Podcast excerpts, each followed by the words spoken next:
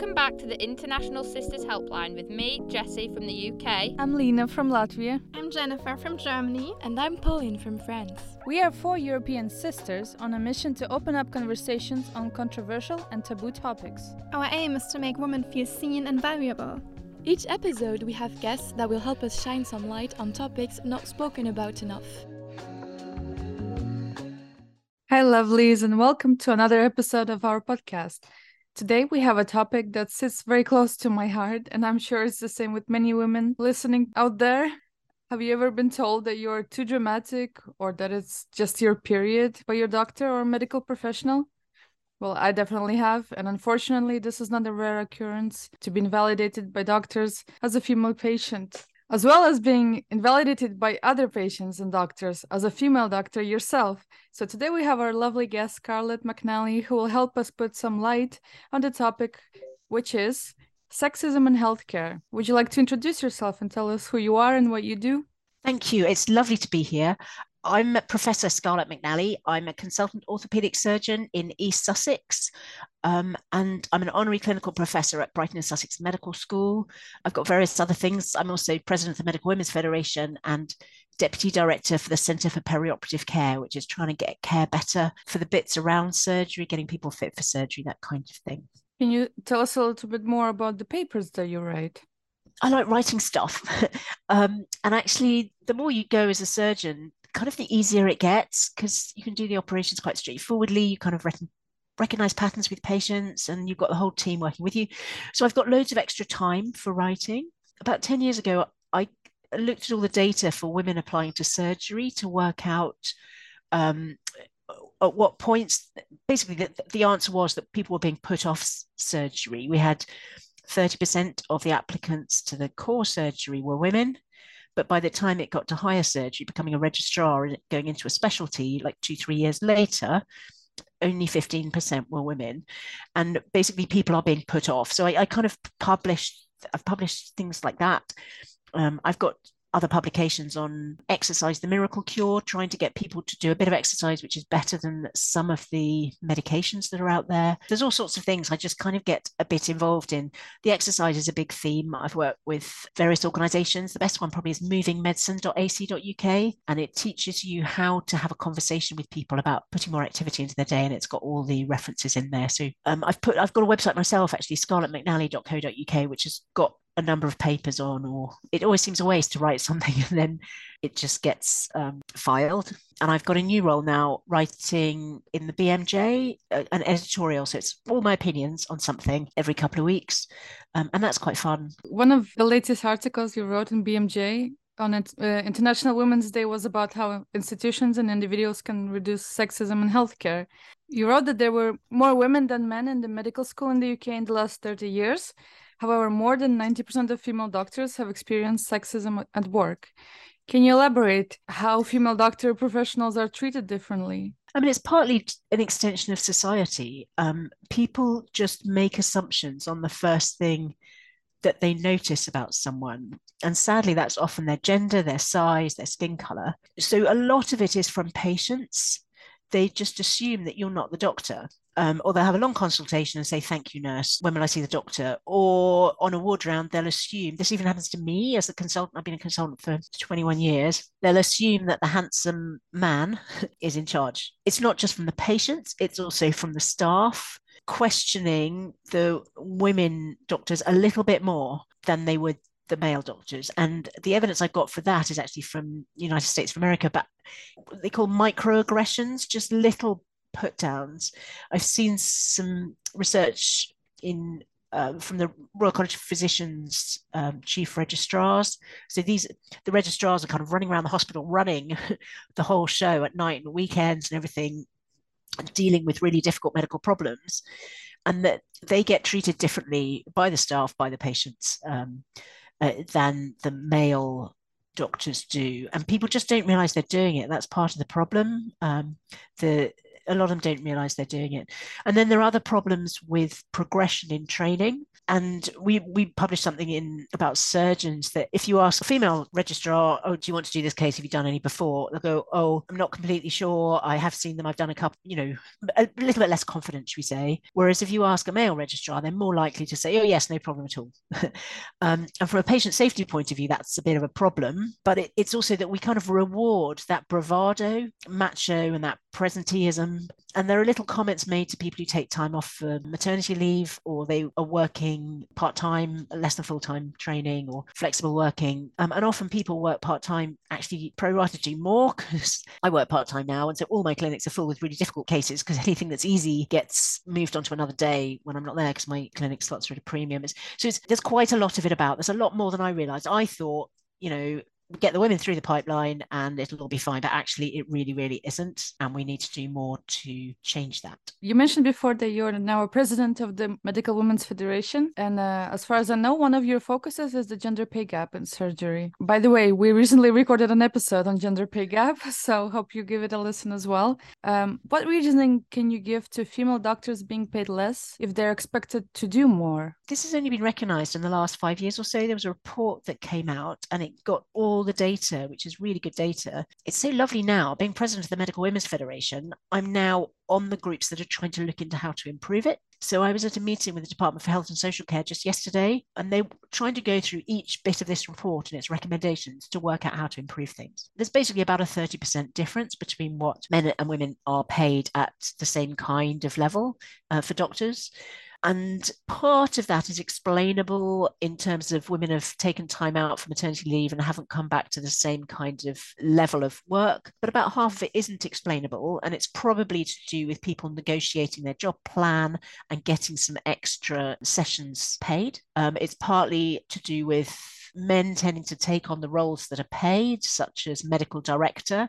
Only 29% of medical directors, as in you know the chief doctor at a hospital, which is paid extra, are only 29% of women. And, and whereas women tend to get the things like being a mentor or teaching lead or something which might not be paid um, so much. And, and they tend to take the more flexible things. They can fit around the childcare. So it fits into society not valuing the role of mothers. People aren't being put forward for those roles. They're not you don't get a tap on the shoulder going oh do you want to apply to be medical director? People haven't seen you as being a medical director because you don't fit the mold so there's all a bit of a jumble of what and why and all that kind of thing but there are a lot of things in there and some of it is how the women put themselves forward some of it ha- is how they are perceived and some of it's how structures are i was on the council of the royal college of surgeons of england for 10 years and we wrote a booklet, you can still find it, called Avoiding Unconscious Bias, a guide for surgeons. And you can't actually avoid unconscious bias, but it's trying to train people what to do when they have an instant look at someone and think, my word, they don't look old enough to be on my team. It's kind of what you, you don't say that. You say, ah, oh, welcome to the team. It's lovely to have a new face. You know, you kind of, you just think of something to say when your sensible brain catches up. So it's kind of training people and then training people to apply the same criteria if you're supporting people and, and also to allow for a little bit of people not being perfect all the time. So now I want to bring up gender bias in data collection. You mentioned that a little bit. For example, women have different heart attack symptoms than men, but the diagnosis criteria and method still favors male biology. And another example I shared in Harvard Health 70% of those affected by chronic pain conditions are women, whereas 80% of pain research is conducted on males. In the past, many scientists believed that males made the best test subjects because they do not have menstrual cycles and cannot become pregnant. I even heard that in the past they only used the male rats test because male rats didn't have uh, menstrual cycles. And uh, this meant that a vast amount of research only involved male participants. And as a result, many studies from before the 90s are flawed. Have you noticed the effect on gender bias in data collection in your professional history? That's a good question because I'm an orthopedic surgeon. So there's a little bit of evidence about women athletes who have tendon ruptures um, being related to the menstrual cycle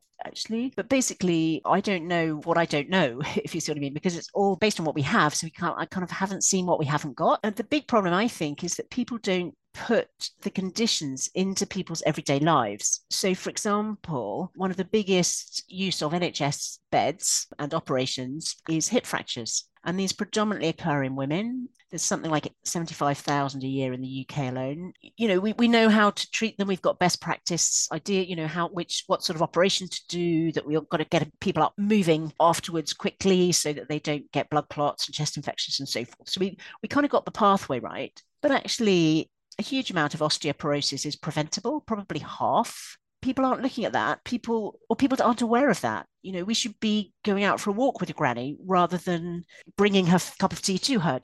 You know because it really is use it or lose it. And so it almost feels like a lot of academia is just focusing on the really the bits we've always done um, what kind of stent put into a heart attack patient for example rather than what could we do to change society so that people are more active? Um, how do we stop uh, companies putting really bad food in you know around schools? Because healthcare is so focused on that ultimate amazing, clean, shiny macho surgery. In 2016, the World Health Organization found that although women in the European Union live longer than men, they spend more time of their lives in poor health. Also, pregnancy can be a death sentence for women and girls in low to lower middle income countries. Often, this is due to gender biases and due to a lack of infrastructure when it comes to healthcare. And this is just the tip of an iceberg on the issue globally. Which countries would you say take the lead in bringing awareness to sexism in healthcare and making a change. In Iceland, for example, men take more leave at the time a baby's born than in other places, and that forms a better bond and they understand about being a parent better. There are some countries that deal with they call it the, the, motherhood penalty that you know you're trying to balance for a lot of women for you know a decade and a half you're trying to balance children and work. But places where there's better involvement of the father or the second parent are better for women's career progression. Again it, it, that's something we only 2% of men in the UK take up shared parental leave. That's when they take more than a couple of weeks off to look after the, the baby. Um, and I think it's because it's set up badly because you know you have to share it and, and the men don't get remunerated as much as they ought to be. Most places, Scandinavian countries, do do stuff better because they've thought about it and they've put in structures and they have a different culture. But sadly, in the UK, we are woefully behind, um, and I think it's getting slightly worse. I'm afraid to say. How does it get worse? Do you think? Because there's so little money in the NHS, and because there are rota gaps and not enough nurses, not enough doctors, everyone is a little bit stretched. They can't do the nice stuff. They can't do the stuff that takes a bit more time. For example, a lot of administrators spend their time trying to fill rotas where there aren't people to do it, and they end up kind of pressurizing people to take on more work that they can't do. It feels like there isn't capacity in the system for people to value each other as much as they should, go to meetings together, kind of do things nicely. Now, I would like to talk about this topic from a female patient perspective. There's a stereotype that men are less aware of health problems and generally visit the doctor less often as women. So, in other words, there's a phrase that men are silent stoics while women are hysterical hypochondriacs. And female hysteria was once a common medical diagnosis for women as well. So, I would like to ask my co hosts if they had any experience where they were being discriminated or treated differently because they are female patients? Well, I can start. So, I have the same doctor since I'm born. And I don't know if that's because she knows me too well or for too long, but I feel like lately she doesn't take me seriously on some issues that I have, and I've had them for a long time. I'm suffering from ovarian pain and bulimia, and every time I'm mentioning it, she like doesn't take me seriously. I had to fight to get to do tests because she thought I wasn't in enough pain to do it. And it was just like not normal. I knew that something wasn't okay. Like she just wouldn't believe me, which is crazy because she's a woman. So she should understand, I think. I honestly relate to this so much because last year I had also a lot of pain in my lower abdomen and I couldn't understand what was happening. And I tried to go to different doctors, and sometimes it was so bad that I couldn't get out of bed and I couldn't move. I even went to A&E, I went to walk-in center, I called my GP, I tried everything, and they all would say that they would like maximum they would do is just like push on my abdomen and it would hurt and I would start crying and they'd be like, well, there's nothing we can do. Take paracetamol and that's it. They wouldn't do any tests And I was like, can't you at least do an ultrasound or anything? They'd be like, we don't have ultrasound in our clinic. Go somewhere else. And it would be happening like this for four months in a row. And I would keep calling and calling and calling because it wouldn't get better. I had to quit my job because I couldn't work anymore because of the pain. And in the end, I managed to see a gynecologist and I had a surgery and I actually had a cyst and I had a adhesions. So basically, my left ovary was stuck to my abdomen. And despite all of that and this and the, the cyst that they removed, I felt a lot better. But the doctors wrote in my records that it was IBS that I had, even though I don't have IBS. And my husband ha- has IBS, so I know exactly how it looks like, and I don't have that. Like they clearly removed an issue that helped, but they still wrote, oh, it's just IBS. I started going to the doctor for similar things when I thought I had an ovar- ovarian cyst as well. And I had to go through so many different doctors because, well, a lot of them were, I don't know if this was intentional, but it came across like they thought it was just in my head or I was just being really dramatic about the actual level of pain, which I wasn't, because if it wasn't that painful, I wouldn't have gone to the doctor. I guess I was naive, but I kind of thought that after one appointment, we'd start investigating what it was, but we didn't. I had to go through a lot of different doctors to finally get one that actually took me seriously and actually wanted to investigate to finally be referred to the hospital after like a month or two from the original appointment to investigate what was actually going on. But I just think that was bizarre because surely a doctor's responsibility is to trust their patient and to listen to them when they have any concerns with their own body because nobody knows their own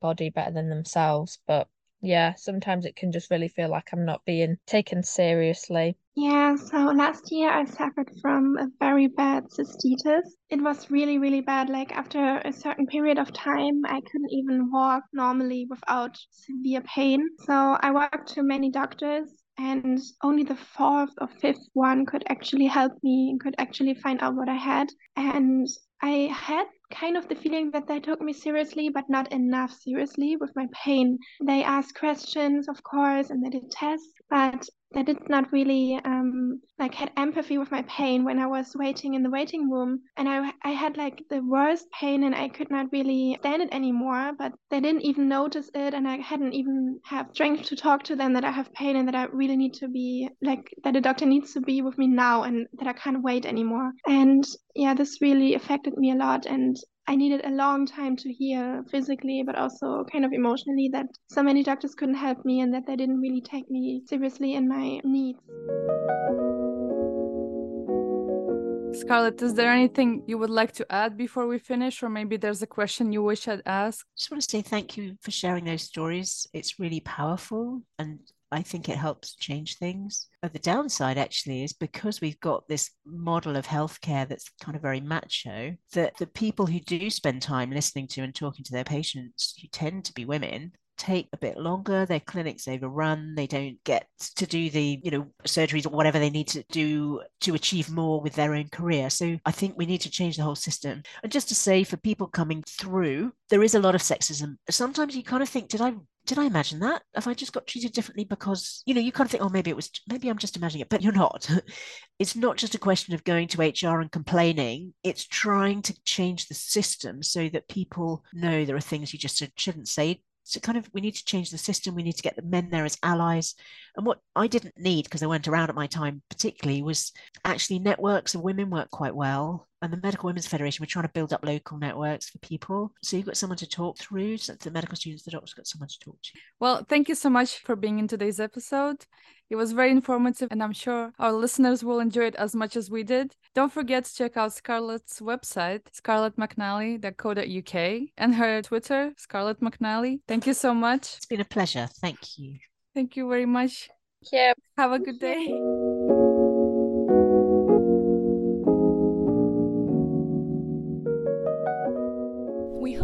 Hope this episode of International Sisters Helpline. Remember to check us out on our Instagram where you can interact with us and have the opportunity to be involved in future episodes. And subscribe to our newsletter if you want to hear more from us. That's all for now, guys. See you next episode. Bye.